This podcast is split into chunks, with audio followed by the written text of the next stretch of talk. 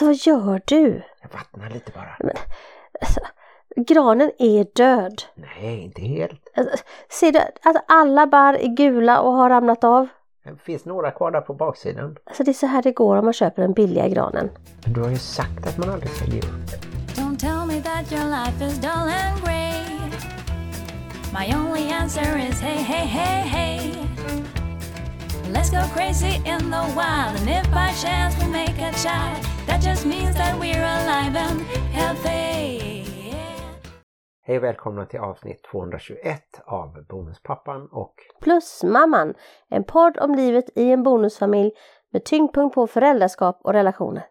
vi sänder som vanligt i samarbete med Hallands Nyheter, dagstidningen i Varberg och Falkenberg med omnejd. Din tidning i Halland, i din brevlåda eller på webben www.hn.se. Och i just det här avsnittet så har vi en psykolog som gäst, nämligen ingen mindre än David Edfält. En förfärligt trevlig man som vi träffade upp i Stockholm när vi var där för två veckor sedan. Mm. Han har skrivit en bok som heter Få familjen att funka. Och det vill ju alla. Och han har även två olika poddar med två av våra tidigare gäster. Och två av mina idoler, som sagt Petra Krantz Lindgren som är en guru som alla som har barn borde lyssna på. Och samma med Bo Heilskov.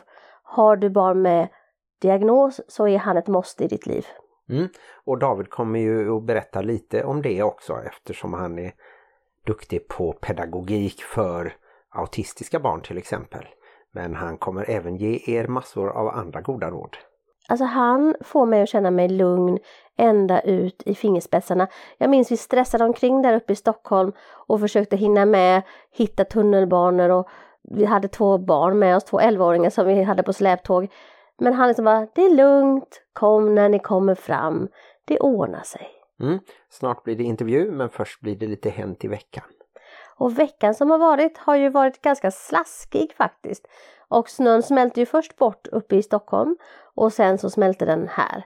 Och eh, ja, det har varit blandat. Vi har ju fått gå i mål i våran viktgrupp och svalt oss, svultit oss, svoltat oss. och samtidigt så har vi tryckt i oss enormt mycket mat som när vi var på spiseriet här i lördags och åt sju rätters va? Mm. Med förrätt och efterrätt och sen fem olika smårätter. Väldigt eh, tjusigt och gott. Och ett fantastiskt fint alkoholfritt dryckespaket också. Ja, jag tycker det var extra kul för att ibland när man vill ha alkoholfritt så får man något tråkigt eh, julmust tillslängt sig men de hade ju verkligen tänkt till och eh, försökt matcha då det alkoholinnehållande alternativet. Mm. Till och med en slags nubbe med ingefära och annat. Mm. Men för övrigt så har det ju varit, kommer du ihåg förr i tiden när vi sa att det var barnvecka eller inte barnvecka? Nu var det ju vabbvecka. Det har varit vabbvecka så det har varit väldigt mycket barnvecka. Det har alltid varit någon hemma och idag är faktiskt första dagen som jag och Parker har varit hemma själva. Och det kändes väldigt ovanligt men nu har du kommit hem här på lunchrasten för att spela in lite podd och äta lite mat. Mm. Och den mesta tiden så är det faktiskt jag som har vabbat eftersom jag har lite lättare att vara borta från jobbet. Och så tycker jag att det är dags att Martin får ha lite vabb innanför västen som det heter. Med tanke på att han inte hade barnen när de var små som jag när man, de kräktes och eh, var sjuka var och varannan dag. Mm, jag kommer ju aldrig fatt dig. Nej. Sen har vi ju intervjuat eh, Nacho Kid-podden. Just det, det blir ju om två veckor kanske vi kommer att göra ett avsnitt på engelska igen. Och egentligen så är ju de tvärtom än vad vi kör. Vi kör ju som om, som om vi är en kärnfamilj. Nuclear family sa du, det är ett ord som jag aldrig har hört förr men det är klart att det heter det. Kärn. Fast jag tänker mer kärnan som äppelkärnor men du tänkte kärnan som atom. Ja, just det. Ja, i alla fall, de är ju lite tvärtom. De tänker ju att som bonusförälder så ska man inte ta ansvar utan man ska ta ett steg bakåt och säga saker som Nej men fråga din pappa och så ska man vara mer som en barnvakt eller behandla sina bonusbarn som om de vore dina vänners barn. Ja, just det. Vi kommer gå in på allt det lite mer ingående i det avsnittet. Men det var faktiskt intressant och det kanske går att kombinera med andra metoder om man känner att det är jobbigt i bonusfamiljen. Ja precis. Att vara nacho betyder ju inte att du ska skita i dina bonusbarn utan snarare ta ett steg tillbaka ifall det är så att du har fastnat i att vara sur och irriterad, känna att du ger mer än du får tillbaka och så vidare. Mm. Och sen så har vi ju firat lilla julafton med min bror och hans barn eftersom de inte kommer träffa våra barn nu under jul. För oss är det ju en julafton utan barn eftersom de är iväg med sina pappor. Precis, min andra jul helt utan barn. Och det är ju speciellt i bonusfamiljer så är det ju aldrig någon egentligen som firar med alla som de gillar och tycker om. Jag vet inte, hur är det med dig som är bonuspappa?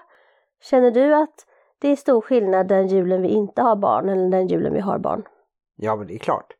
Det känns ju verkligen som att julen är barnens högtid och även om nu våra äldsta barn är tonåringar och till och med har börjat jobba och gått ut gymnasiet, den äldsta, så är det klart att eh, julen blir roligare med barn. Hur är det med det här med julklappar tänker du?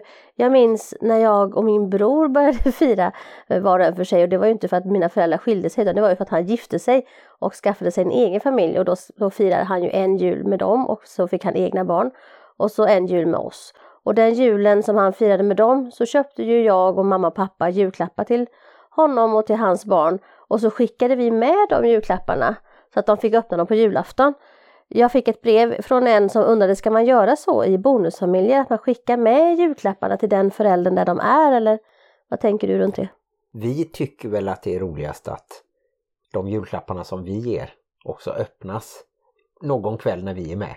Så att man har en eh, lilla julafton före då. Vi ska ju ha en egen kväll nu här tisdag kväll eftersom de åker sen onsdag respektive torsdag iväg då. Och det tycker jag är, är roligast. Eh, och jag tror nog att de flesta familjerna gör så. Inte att man skickar iväg, möjligtvis om, om barnen är väldigt små och man bara ska ha en julafton på något sätt eller sådär. Men eh, nej, jag tycker nog att man kan hålla isär det. Och i samma brev så frågar sig också kan man liksom kräva att de presenterna man ger till barnet stannar i den familjen? Du vet barn vill ju gärna visa den andra föräldern, titta vad jag har fått och sådär. Kan man säga nej men låt dem vara kvar här? Det har vi ju också pratat om tidigare tror jag någon gång att eh, det är lite svårt att förbjuda någon att ta med sig ett klädesplagg eller ett Playstation eller ett par hörlurar eller eh, något sånt där speciellt som man faktiskt kan tycka att man har behov av även den andra veckan om man lever varannan veckas liv. Men samtidigt så kan man ju tycka att om det är något mer stationärt så kanske det inte ska ställas hos den andra föräldern då. Om man inte kommer överens om det. Det kan ju vara väldigt stor skillnad ekonomiskt mellan två föräldrar som har separerat. Och då kanske det känns okej okay då att en dator står hos den ena föräldern om det inte finns så mycket annat roligt där för barnen. Mm. Och så finns det ju en aspekt till av det här med julklappar. Det är ju att en del barn får ju av sin mamma och sin pappa och så kanske av mormor, morfar och farmor och farfar jättemånga julklappar.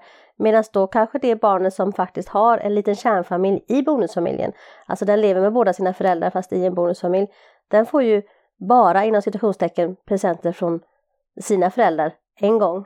Hur tycker du man ska tackla det?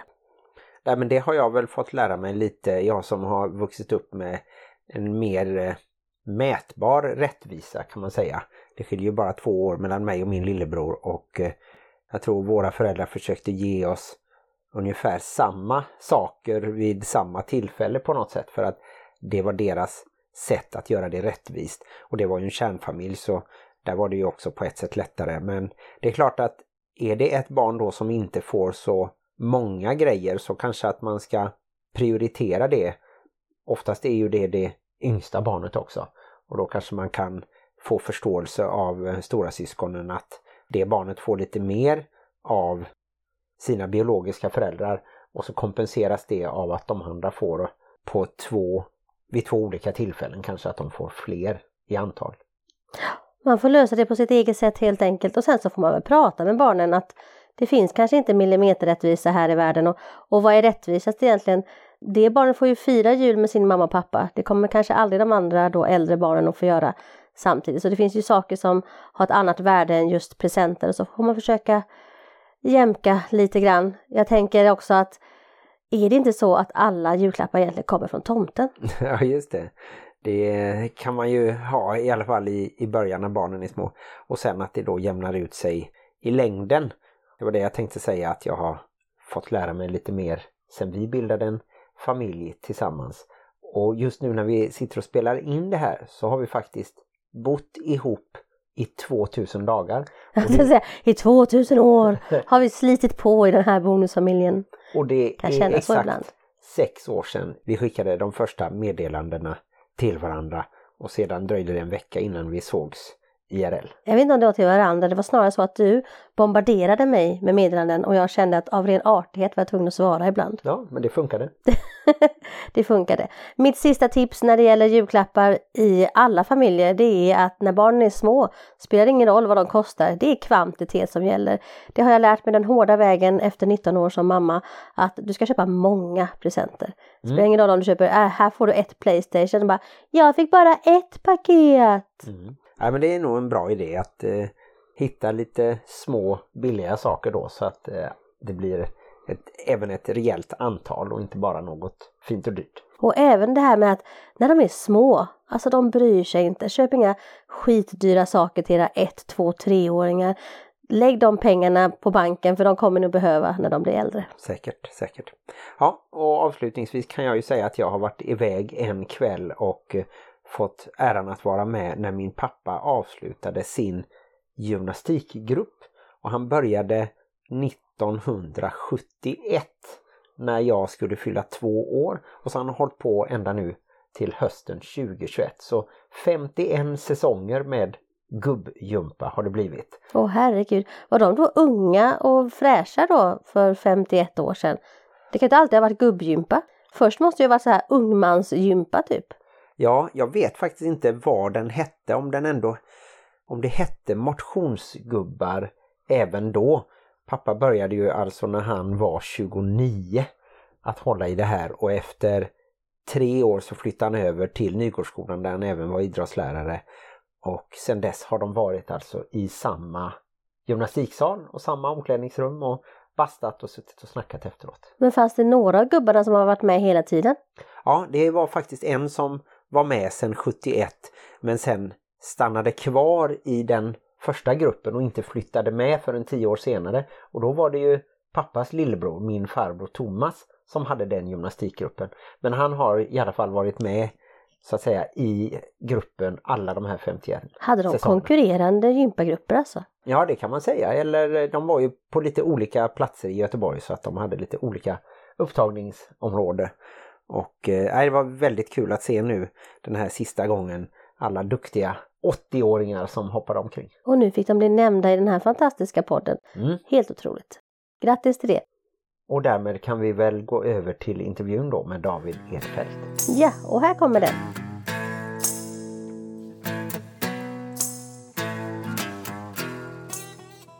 Hej och välkommen till podden David Edfeldt. Hej! Och välkommen är det egentligen du som ska säga för vi är ju hos dig Ja, just det, precis. Jättetrevligt att ni kom hit. i Stockholm. Hur brukar du presentera dig? Ja, professionellt så är jag ju då psykolog och eh, har jobbat mest med eh, barn och ungdomar som, vad ska vi säga, krockar med tillvaron. Kan vi säga. Det är det jag har ägnat mitt yrkesverksamma liv åt.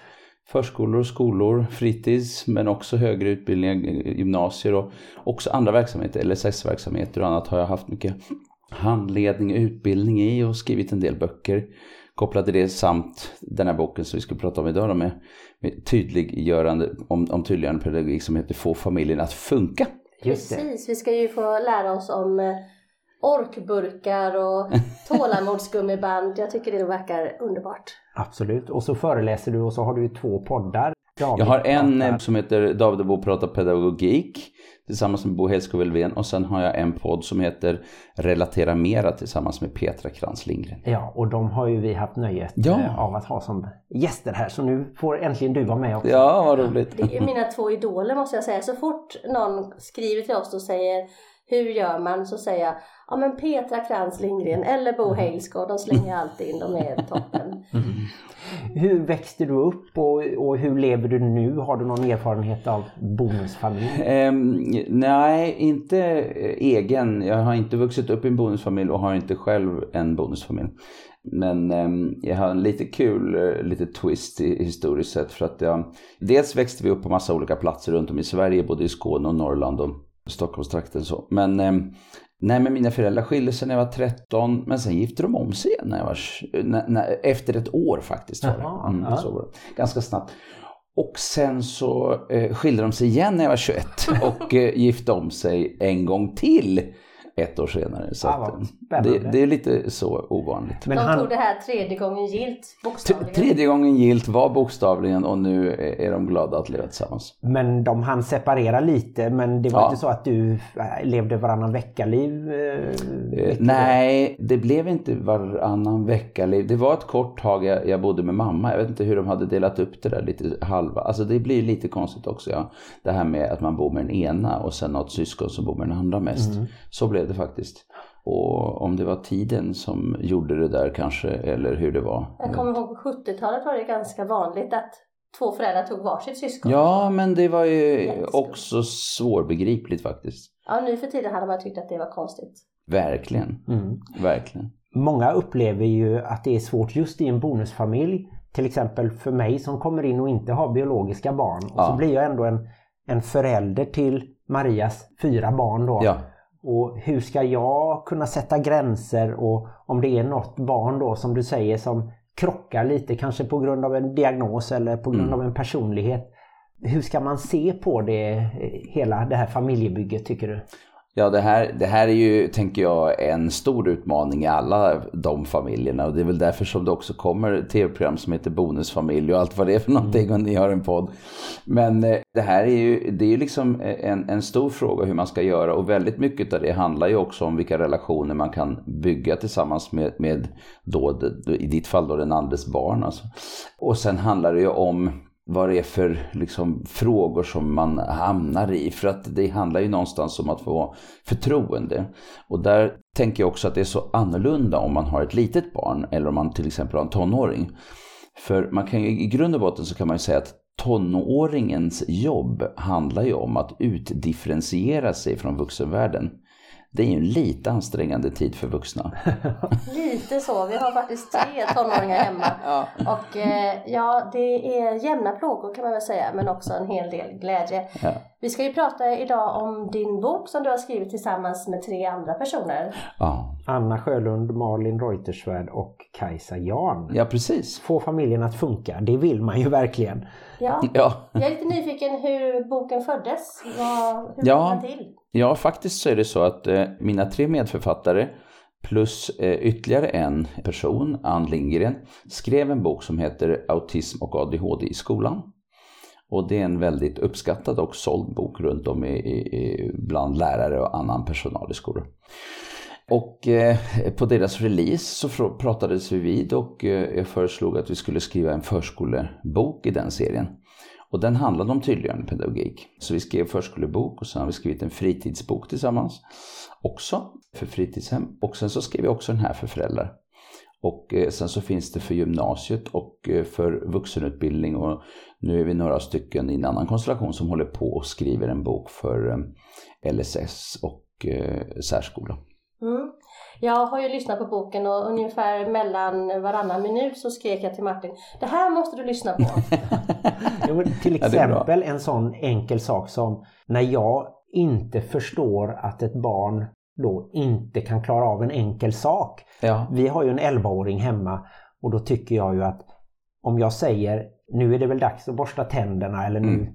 har du gjort dina läxor eller sånt där som jag tycker är så logiskt och klart. Men då är det väl så egentligen att hjärnan funkar inte riktigt på samma sätt i den åldern då. Nej, och det kan ju vara så att eh, det skiljer sig också åt ganska mycket mellan olika barn. Hur lätt det är att så att säga driva sig själv i riktning mot mål. Och vi har ju de här som vi kallar då exekutiva funktioner, de här styrningsfunktionerna. Som ska aktiveras när vi ska göra olika saker. Och där är ju barn väldigt olika i hur vass man är på att just driva sig själv i riktning mot mål. Och det handlar ju väldigt mycket om strategier. Så vilka strategier har man? Och det kan ju diffa jättemycket mellan två syskon i samma familj. Även när det är liksom samma biologiska föräldrar och allting är liksom så. Så är det ändå så att eh, det kan diffa. Och, och idag finns det också kunskaper om att vi ser och har förstått att det också finns större skillnader även i eh, enäggstvillingar än vad man tidigare har trott. Jaha. Där det liksom finns mera påverkan. Så att liksom, ja, det blir från miljön då på skillnader till exempel. Och där håller man på att forska på KS till exempel när det gäller autism bland enäggstvillingar. Så. så det är väldigt spännande. Men i alla fall så är det ju så att det är ganska många olika funktioner som ska aktiveras. Bara av en sån liten sak som att man ska liksom, hänga handduken på rätt liksom, sätt. Och du säger lägg den inte på golvet. Och då betyder ju det att du lämnar över till barnet att hitta strategin för att göra det andra. Och inte göra det som du säger, då, lägga på, alltså att göra något annat. Men då handlar det ju om hur bra och välutvecklade strategier har det här barnet för att kunna klara av att göra den saken. Och en del säger så här, ja, men jag ska göra det sen, kanske inte just nu. Och sen så glömmer de bort det. Typ Det 10 låter sekunder senare. Ja, det sitter ju många föräldrar med att de säger, men gör det nu. Ja, men jag gör det sen. Och sen försvinner det liksom. Ja, för att man är inte riktigt där ännu när man är ung kan man säga. Medan det finns vissa som är oerhört självdrivna och självgående. Så att det här är ju verkligen en stor variation. Men det som jag tycker är intressant med det som du säger, det är när vi säger till exempel sådana saker som vi väldigt ofta säger, som gör inte så. Då lämnar vi alltid över till barnet att hitta en strategi och har inte barnet bra strategier, då kanske vi inte får, det, får till det på det sätt som vi vill ha. Det är väl till och med så vad jag har läst någonstans att även vuxna hjärnor har svårt att riktigt förstå det här ordet inte. Jag vet inte om det var i samband med om man spelar golf och ska slå över vatten Ja. och tänker man slå inte i vattnet. Ja. Men då har man ändå förstärkt det på något Ja, sätt. Mm. Så att man måste tänka landa bollen på gräset eller Just det. greenen eller nära hål eller Att det är liksom ofta bättre att säga vad vi ska göra än vad vi inte ska göra. Och vi kan också, om vi inte vill så att säga använda oss utav det, för det kan ju ibland låta som lite så här, ja befallande, ja, precis. Häng eh, handduken på kroken nu. Liksom så. Det kan bli lite, så kan vi också säga, hur var det nu vi skulle göra med handduken när den ska torka? Liksom. Ja. Eller så. Att vi ställer det som en fråga. Så att det är lite det där med vad man kan göra, ska göra, bör göra, skulle kunna göra. Eller som en fråga. Då. En sak som jag hörde i boken då, var, som jag tyckte var väldigt intressant, det är att i olika åldrar så lär sig barn på olika sätt. Att till exempel en 11-åring har väldigt svårt att lära sig utifrån att man säger vad den har gjort fel Mm. och att det kommer långt senare. Precis, och det där finns det forskning på som visar att eh, det är först någonstans i, i spannet mellan 11 och 15 som man börjar lära sig mer och mer utifrån att misslyckas. Medan tidigare så lär man sig huvudsakligen av att lyckas. Men när vi säger så här, gör inte så och så, då är det ju liksom att vi tydliggör misslyckandet istället för att hjälpa barnet att lyckas. Och hur hjälper man ett barn att lyckas? Jo, men då, det som vi pratar om i den här boken, det finns ju olika sätt att göra det här på, men det handlar ju mycket om att skapa en tydlighet i vardagen, skapa rutiner, strukturer. Och när det gäller olika moment som man har, det är ju så mycket aktiviteter. Vi kan ju ta det här med till exempel påklädning på morgonen till exempel. Så för ett litet barn så kan det vara så att um, egentligen kanske man klarar av många utav momenten men man vet inte riktigt vilken ordning man ska göra det eller på vilket sätt eller man kommer inte igång. Eller man avleds till exempel, man sätter på sig två strumpor och sen ser man en liten leksak och så börjar man leka med den istället. Och eh, en del använder sig av bilder, bildserier då för att hjälpa barn att liksom hålla fokus och hålla sig liksom kvar vid aktiviteten. Och det kan ju vara påklädning, det kan vara Handtvätt ser vi ju jättemycket instruktioner om runt om i samhället, även för vuxna. Hur man ska tvätta händerna. På sjukhus är det ju överallt så här hur man ska tvätta händerna för att man liksom inte ska glömma bort det. Och det är ju egentligen det som vi kallar tydliggörande pedagogik då, att man är tydlig med de olika stegen. Men det kan också vara i andra sammanhang som man, som man hjälper barn. Och sen har vi ju andra tekniker som vi också visar på, eller metoder som handlar om till exempel att eh, man kan ha färgkodning på olika veckans dagar till exempel. Så att när man gör ett schema så, så eh, har varje dag en färg och det finns en särskild skala för det färgskala som är internationellt gångbar. Liksom. Så då, då bör man använda den. För att annars så blir det ju snurrigt om till exempel skolan eller förskolan eller fritids har börjat använda sig av den och sen har man en helt annan färgskala på hemmaplan. Fördelen med det är att man får lättare att få syn på rutinen. Och om man har rutiner till exempel att på onsdagar är det alltid säg idrott. Då vet man att vita dagar är det, är det, är det idrott. Liksom. Sådär, då ska jag alltid packa ner mina kläder. Och sådär. Alltså den typen. Och det här kan man ju jobba med på olika sätt och det blir ju väldigt olika i olika åldrar också. Och i grund och botten så är det ju för att vi människor, så länge man så att säga är seende, så är vi ju väldigt bildstarka. Så att visuella strategier av det här slaget kan vara väldigt effektiva med att använda bilder. Redan när man kommer upp i den 4-5 så är det lämpligt att också ha text under för att eh, då hjälper man barnet liksom att komma igång lite läsningsmässigt också. Även om det är tidigt så för en del så är det så att man snappar det så bild och text. Men att man har bilder och bildserier för olika saker. Och för en del barn så är det här helt nödvändigt. Och det vet vi till exempel med barn med autism, det kan vara barn med ADHD, andra typer av funktionsnedsättningar. Men det här är också någonting som är bra för alla. Och i grund och botten så handlar det om att göra så att eh, barnen blir mer självgående och klarar av att göra flera steg efter varandra utan att ständigt då behöva bli påminda och påminda och påminda. Som, som, och det, då riskerar man ju att bli tjatig. Mm.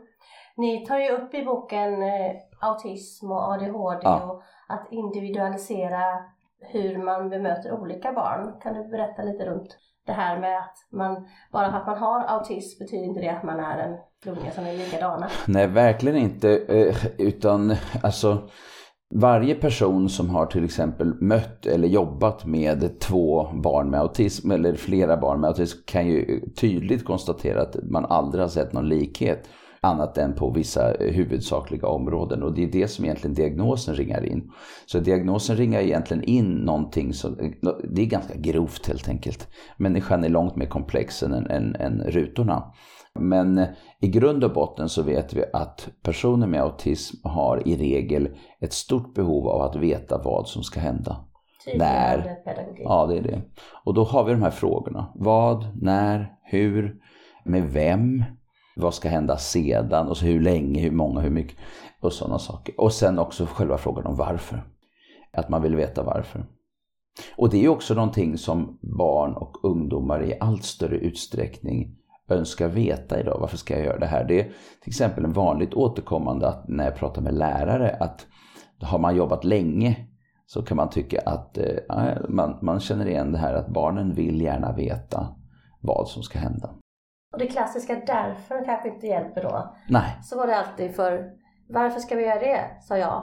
Därför sa mamma. Ja. det räcker inte. Jag funderade på när jag hörde i boken det här med att barn faktiskt inte då lär sig av misslyckande och mm. faktiskt kan ta skada av kritik. Att om man skulle se det som att barn alltid gör sitt bästa i den åldern och att de då på ett sätt inte kan göra fel eftersom de inte riktigt har något val. Då skulle man väl på ett sätt eh, slippa väldigt många konflikter. Men, men blir det då som att man nästan ger upp sitt föräldraskap? Eller är det en rädsla från min sida då att jag liksom släpper kontrollen och, och litar på att barnen ändå blir normala, schyssta vuxna? Ja, alltså det här är ju det som jag tror att en del är, är rädda för, menar jag. Att eh, man kan tro att eh, om jag liksom utgår ifrån att barnet gjorde sitt bästa så har jag liksom missat någonting. Därför att jag måste alltid reagera eller säga till eller sätta gränser eller...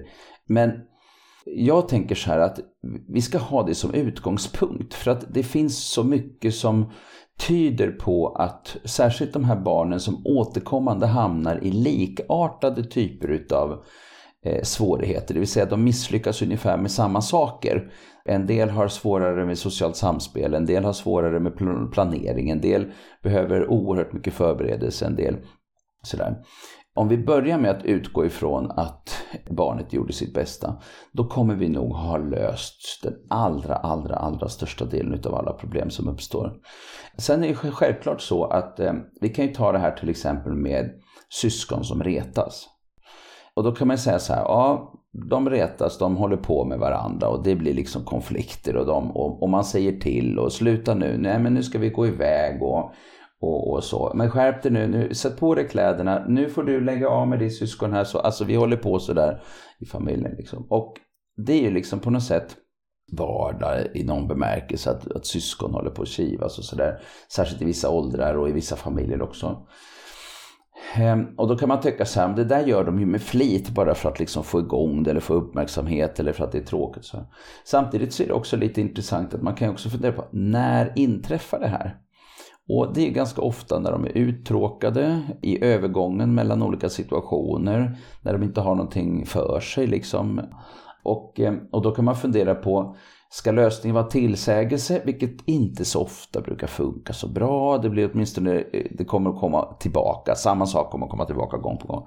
Eller ska vi försöka se om det går att hitta alternativ i form av eh, aktivering till exempel. Kan vi få till det i den här övergången mellan en situation och en annan? Alltså det är ofrånkomligt att, att barn kivas och jag menar inte att ta bort det för att jag menar inte att vi ska hamna i en situation där vi aldrig ska ha konflikter för att barn lär sig också någonting utav konflikter.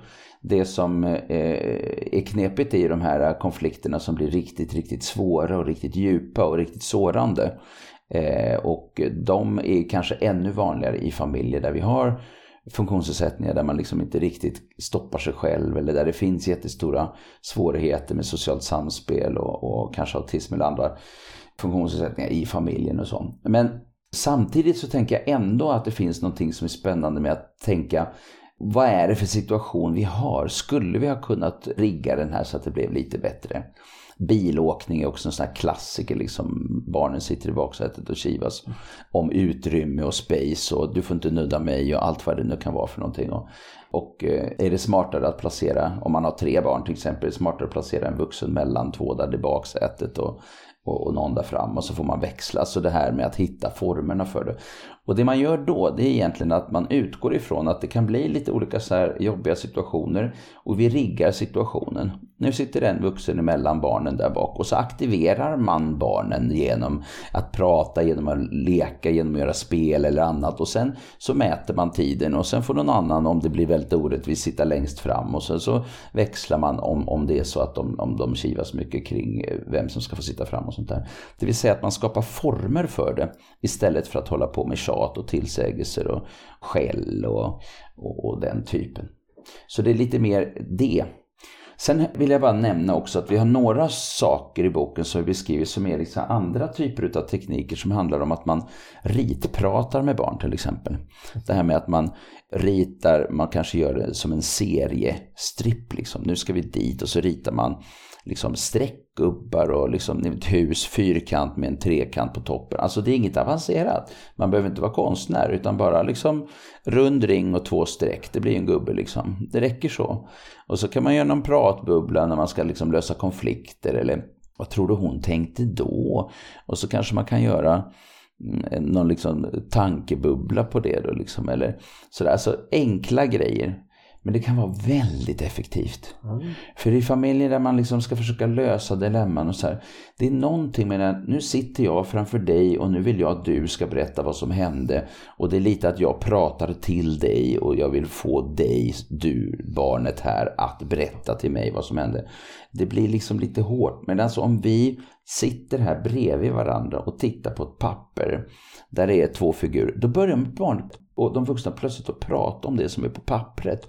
Och det blir liksom inte lika känsligt. Och det där kan en del känna igen också om vi tar bilåkning som analogi. Att man sitter i framsätet bredvid varandra, till exempel ett par. Och så tycker de att de får ibland sina bästa samtal i framsätet när de åker bil. Därför då tittar båda liksom framåt.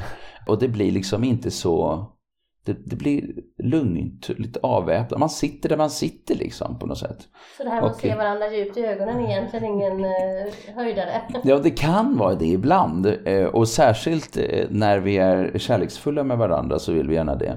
Men när vi är lite sådär irriterade på någonting eller sånt där, då, då blir det ju, kan det vara ganska utmanande å andra sidan. Och det är ett av skälen till varför det är så otroligt bra att skjutsa sina barn med jämna mellanrum till olika ställen. För det blir någon helt annan typ av kontakt än den där som är hemma. Mm. Det händer Nej, men det är faktiskt intressant det du säger för det var så sent som igår tror jag att min 11-åring sa, för jag sa jag skulle berätta någonting för henne så sa jag det här klassiska jag är ju född på 70-talet. Så här, titta på mig, jag pratar med dig, titta på mig. Och hon säger, men mamma jag har svårt att lyssna på dig när, jag, när, när du tittar på mig i ögonen. Ja. Så då fortsatte jag prata medan hon tittade åt sidan och då Ja. lyssnade hon. Ja. Jag funderade lite på det här då när teorin krockar med praktiken på något sätt. ja. Och jag var lite nyfiken för jag hade en kompis för, det är länge sedan nu, 30 år sedan kanske, som berättade att hans mamma var psykolog. Mm. Och när han satt och hoppade med benet vid köksbordet så sa hon, ja men Jonas nu är du sådär motoriskt orolig. ja. Och vi hade så roligt det här att växa upp med en psykolog som förälder ja, just det.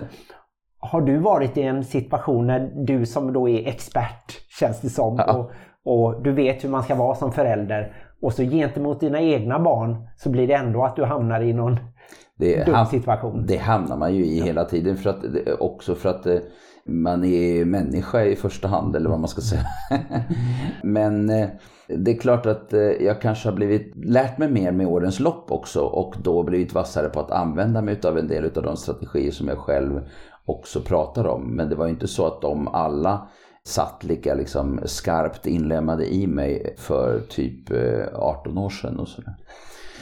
19 är ju vår äldsta nu. Så att det händer ju saker med en själv också när man håller på att jobba med, med det. Där är det lite intressant att veta hur, hur hade det blivit om jag skulle blivit typ pappa idag, liksom, om ni förstår vad jag menar. Mm. Det är inte aktuellt, men, men eh, jag menar bara liksom, eh, hade man varit annorlunda då? Och det är mycket möjligt att det är så. Sen, sen tror jag också att det är så att att vara förälder, till exempel i bonussituation. Jag har ju inte varit i, i, i, som bonusförälder i någon, men också bara det här med eh, att man har barn med olika typer av funktionsnedsättningar. Att man vet ju inte hur man hade varit om det hade varit den ena eller den andra eller tredje typen av problematik som man hade väldigt starkt i sin egen familj. Hur man själv hade, hade förhållit sig till det. Men egentligen ett råd till bonusföräldrar kan vara så som jag känner då att jag vill gå in och bli en förälder så då kanske jag tar i för mycket och jag tänker att ja, jag måste hjälpa till att upprätthålla ordningen eller, eller så här. Och, och det skulle kunna vara egentligen som bonusförälder så kan man ju tagga ner lite. Alltså man, man måste inte vara den som alltid sätter gränser utan man kan lämna över det lite eller man kan tänka så här faktiskt att ja, men det viktiga är att barnen mår bra. Sen hur det ser ut på Ja. rummet, det kanske inte Nej, jag kan tänka mig att det blir lite olika också beroende på en mängd olika faktorer. Dels är det ju personlighetsfaktorer hos en själv. Jag menar, du skiljer dig från någon annan bonuspappa liksom.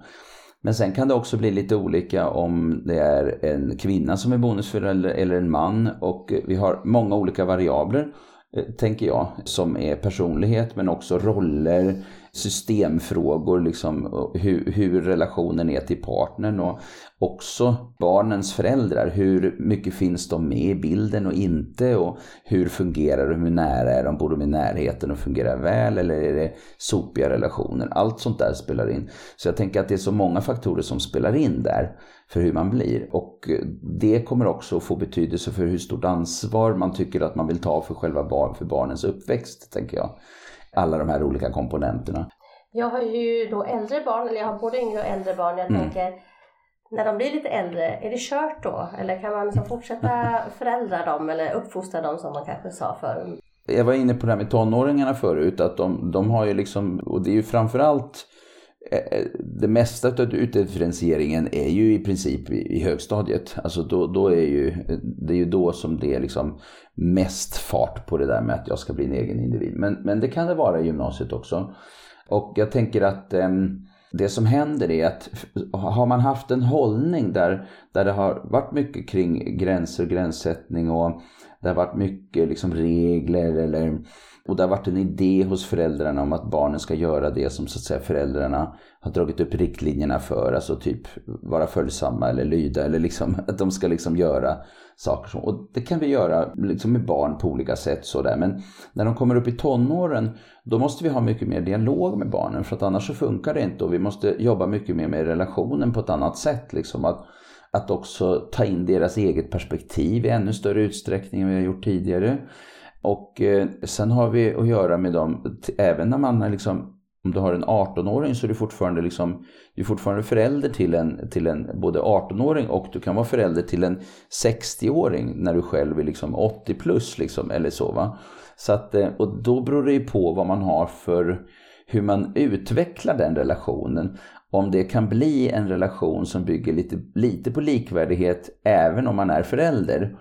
Och den processen ser säkert väldigt olika ut. Men jag kommer ihåg någon det var någon, någon sån här berättelse om någon 90-årig kvinna som liksom rättade till halsduken på sin 75-årige son. Liksom. Alltså det blir... det är lite så här som man garvar åt det. Men då tänker man så här att aha, jag vet inte, det känns lite för mycket. Att liksom, hur mycket föräldra-barn-relation ska man ha som vuxen? Man rör sig mer och mer i riktning mot någon slags det behöver inte kallas kompiskap, men ni förstår vad jag menar. Någonting som bygger på jämlikhet eller likvärdighet på något sätt i relationen. Man kanske får vara mer mentor när, man, när barnen blir äldre. Så är det ju förstås, för att man sitter ju också med mer erfarenhet. Så länge man är öppen för att det också finns andra idéer. För det är det som jag tror kraschar i vissa relationer. Nämligen att eh, föräldrarna fortsätter att liksom ha åsikter om barnets val och vad barnet gör och sådär fastän de är liksom 20, och 30 och 40 på ett sätt som gör att barnet, eller det vuxna barnet, rör sig så att säga ifrån och tycker att det blir lite jobbigt alltihopa. Och det som är problematiskt med det är ju kanske också, inte bara för, för barnet utan också för en som vuxen, att det riskerar att göra en mer ensam för att man helt enkelt inte kanske har ett barn som är lika sugen på att hälsa på en och, och, och är i kontakt med en och sådär. Så att eh, det är någonting som ska förändras från man är barn tills man är tonårsförälder tills man är förälder till ett vuxet barn, så att säga, till en vuxen. Mm. Processen kan vara lite svår ibland. Jag tror min farfar, även när han eh, förlorade synen på ett öga och närmade sig 80 så satt han när han fick skjuts av min pappa. Ja. Varje korsning satt han oroligt och tittade som om det var övningskörning fortfarande. Det, det minns jag att pappa sa. Men ja. jag funderar också lite på det här nu när vi har en psykolog med i podden. Hur ska man kunna sätta riktlinjer för barn och kunna berätta att det kommer bli konsekvenser om, om du gör så här. Men utan att det liksom blir någon bestraffning.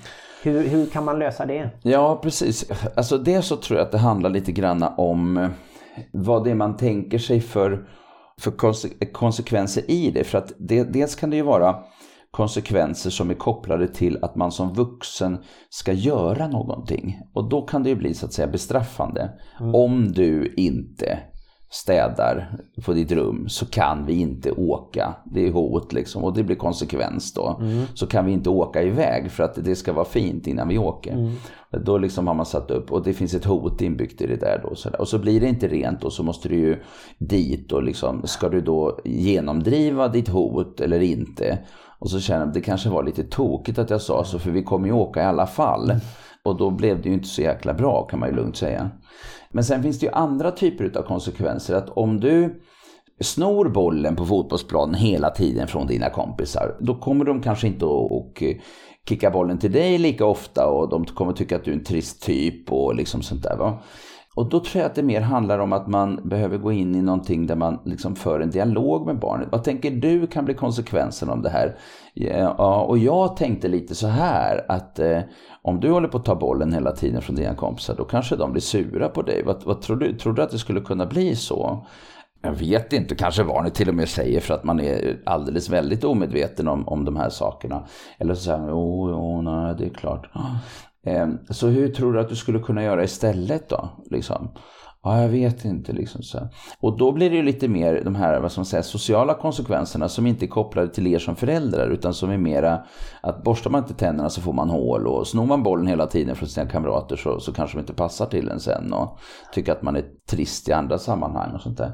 Och den där typen av långsiktiga konsekvenstänk, det är många barn som inte har alls särskilt långsiktigt konsekvenstänk.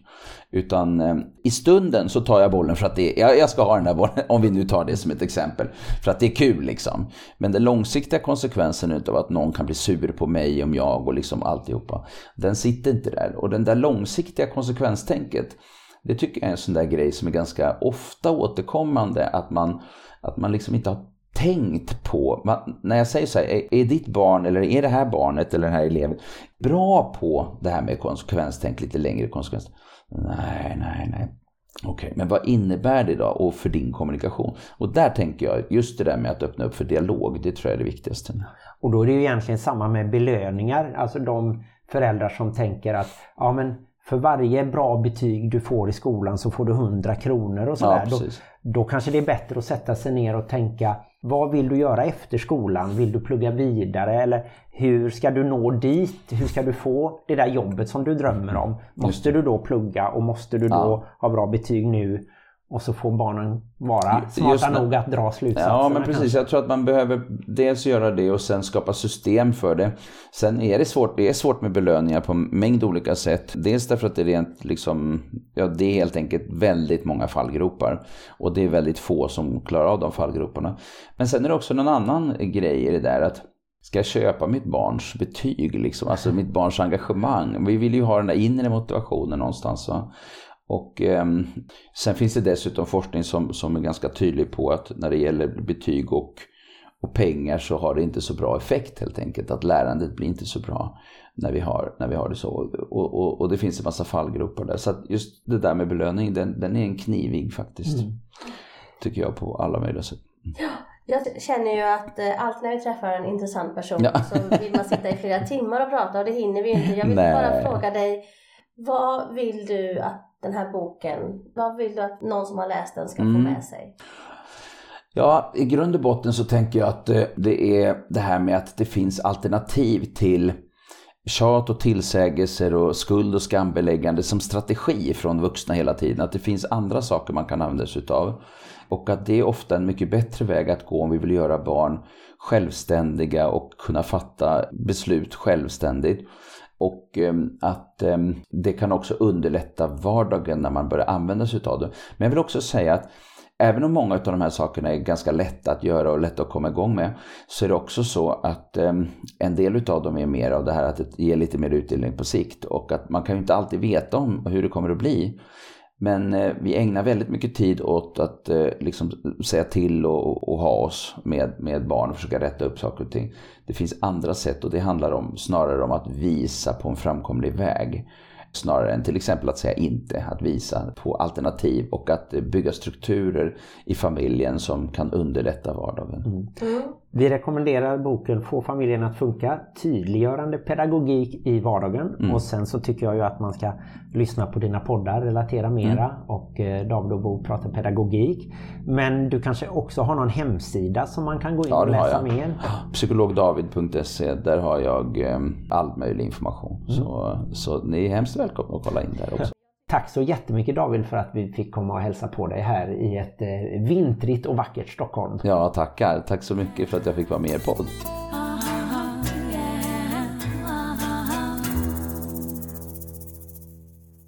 Ja, då tackar vi David Edfeldt en gång till och missa inte hans två egna poddar. Och missa inte att läsa eller lyssna på boken så kanske ni får reda på vad det egentligen var som jag sa där i början om tålamodsgummisnoddar och vad var det mer? Orkburkar. Orkburken, precis. Få familjen att funka heter alltså den senaste boken. Mm. Och jag gillade den liksom redan från första stund. För David har en sån underbar röst och det är han som läser boken. Och så säger de ju mycket det här med att barn gör så gott de kan. Vilket är en väldigt provocerande tanke, men det är så. Och även vuxna gör så gott de kan. Alla människor gör så gott de kan i varje givet ögonblick. Och med den insikten så kan man faktiskt trösta både sig själv och andra. Mm, det säger i alla fall Kai Pollak och eh, det försöker ju jag lära mig att tänka så. Alla kloka människor säger så. Mm. Nu är det väl dags för veckans bajs som vi kallar det numera. Och veckans bajs består av Martin. Martin är veckans bajs. Nej, alltså vi, nu är det snart nytt år. Jag tycker att vi kommer att kalla det här avsnittet för någonting annat. Men vad har varit trassligt i bonusfamiljen den här veckan? Jag tycker att det kan vara det här med att hur mycket ansvar ska en bonusförälder ta och hur bitter får den bli innan man måste börja nachoa saker och ting. Och jag tänker att lite bitterhet finns det ju i allt föräldraskap. Det är ju barn som inte är tacksamma och, och allt sånt där. Och hur ska man hantera det som bonusförälder? Ja, jag vet inte, ungefär som en vanlig förälder. Och det kan jag tänka kan vara som en bonusfamiljsbajs. Att en, en bonusförälder kan tycka så här, ja ah, det här är så jobbigt. Och så tänker jag, ja ah, men stackars den, den ska inte behöva ta ansvar, den ska inte behöva, det är inte dens barn och jadi jadi. Men en förälder då? När får vi liksom hoppa av tåget? Vi får aldrig hoppa av tåget. Nej. Det, det, får bara- vara bajs. Mm. Att jag aldrig får hoppa av tåget. Just det. Ja men då kan jag väl också vara lite egoistisk och säga att det som jag tycker är tråkigt det är att eh, en bonusförälder kan verkligen kämpa och ställa upp och vara precis som en förälder eller göra en ännu större insats men ändå aldrig riktigt räknas. Man får liksom kanske inga tack på samma sätt. Jag tror inte att jag kommer få någon julklapp av bonusbarnen. Det vet jag inte om du kommer få heller men troligen. Och eh, ja, det känns lite annorlunda som att man är ett steg utanför familjen trots att man samtidigt gör sitt bästa för att hålla ihop den. Mm. Jag tänker just att bonusfamiljens bajs ska ju kanske vara någonting som har hänt i veckan. Och eh, om jag tittar tillbaka på veckan så tycker jag ändå att det har funkat bra med att vara borta. För jag kände ju veckan innan det så tänkte jag att, att jag var borta så mycket och att det kändes som att du inte riktigt kunde leva upp till att vara den förälder som jag hade varit ifall jag hade varit hemma. Men förra veckan så kändes det bättre så jag vet inte om jag kan åstadkomma något bajs den här veckan. Har du någon sån? Det som är mest bajs i, i familjen just nu det är ju våran lilla valp som eh, bajsar på ett nytt eh, äckligt sätt. Väldigt rinnande men det Nej. behöver vi inte prata så mycket om. Martin!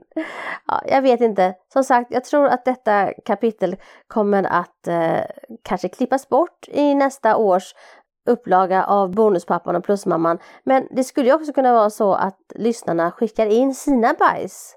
Det betyder inte att vi har eh, alltid det helt fantastiskt och underbart. Det betyder bara att vi har dåligt minne.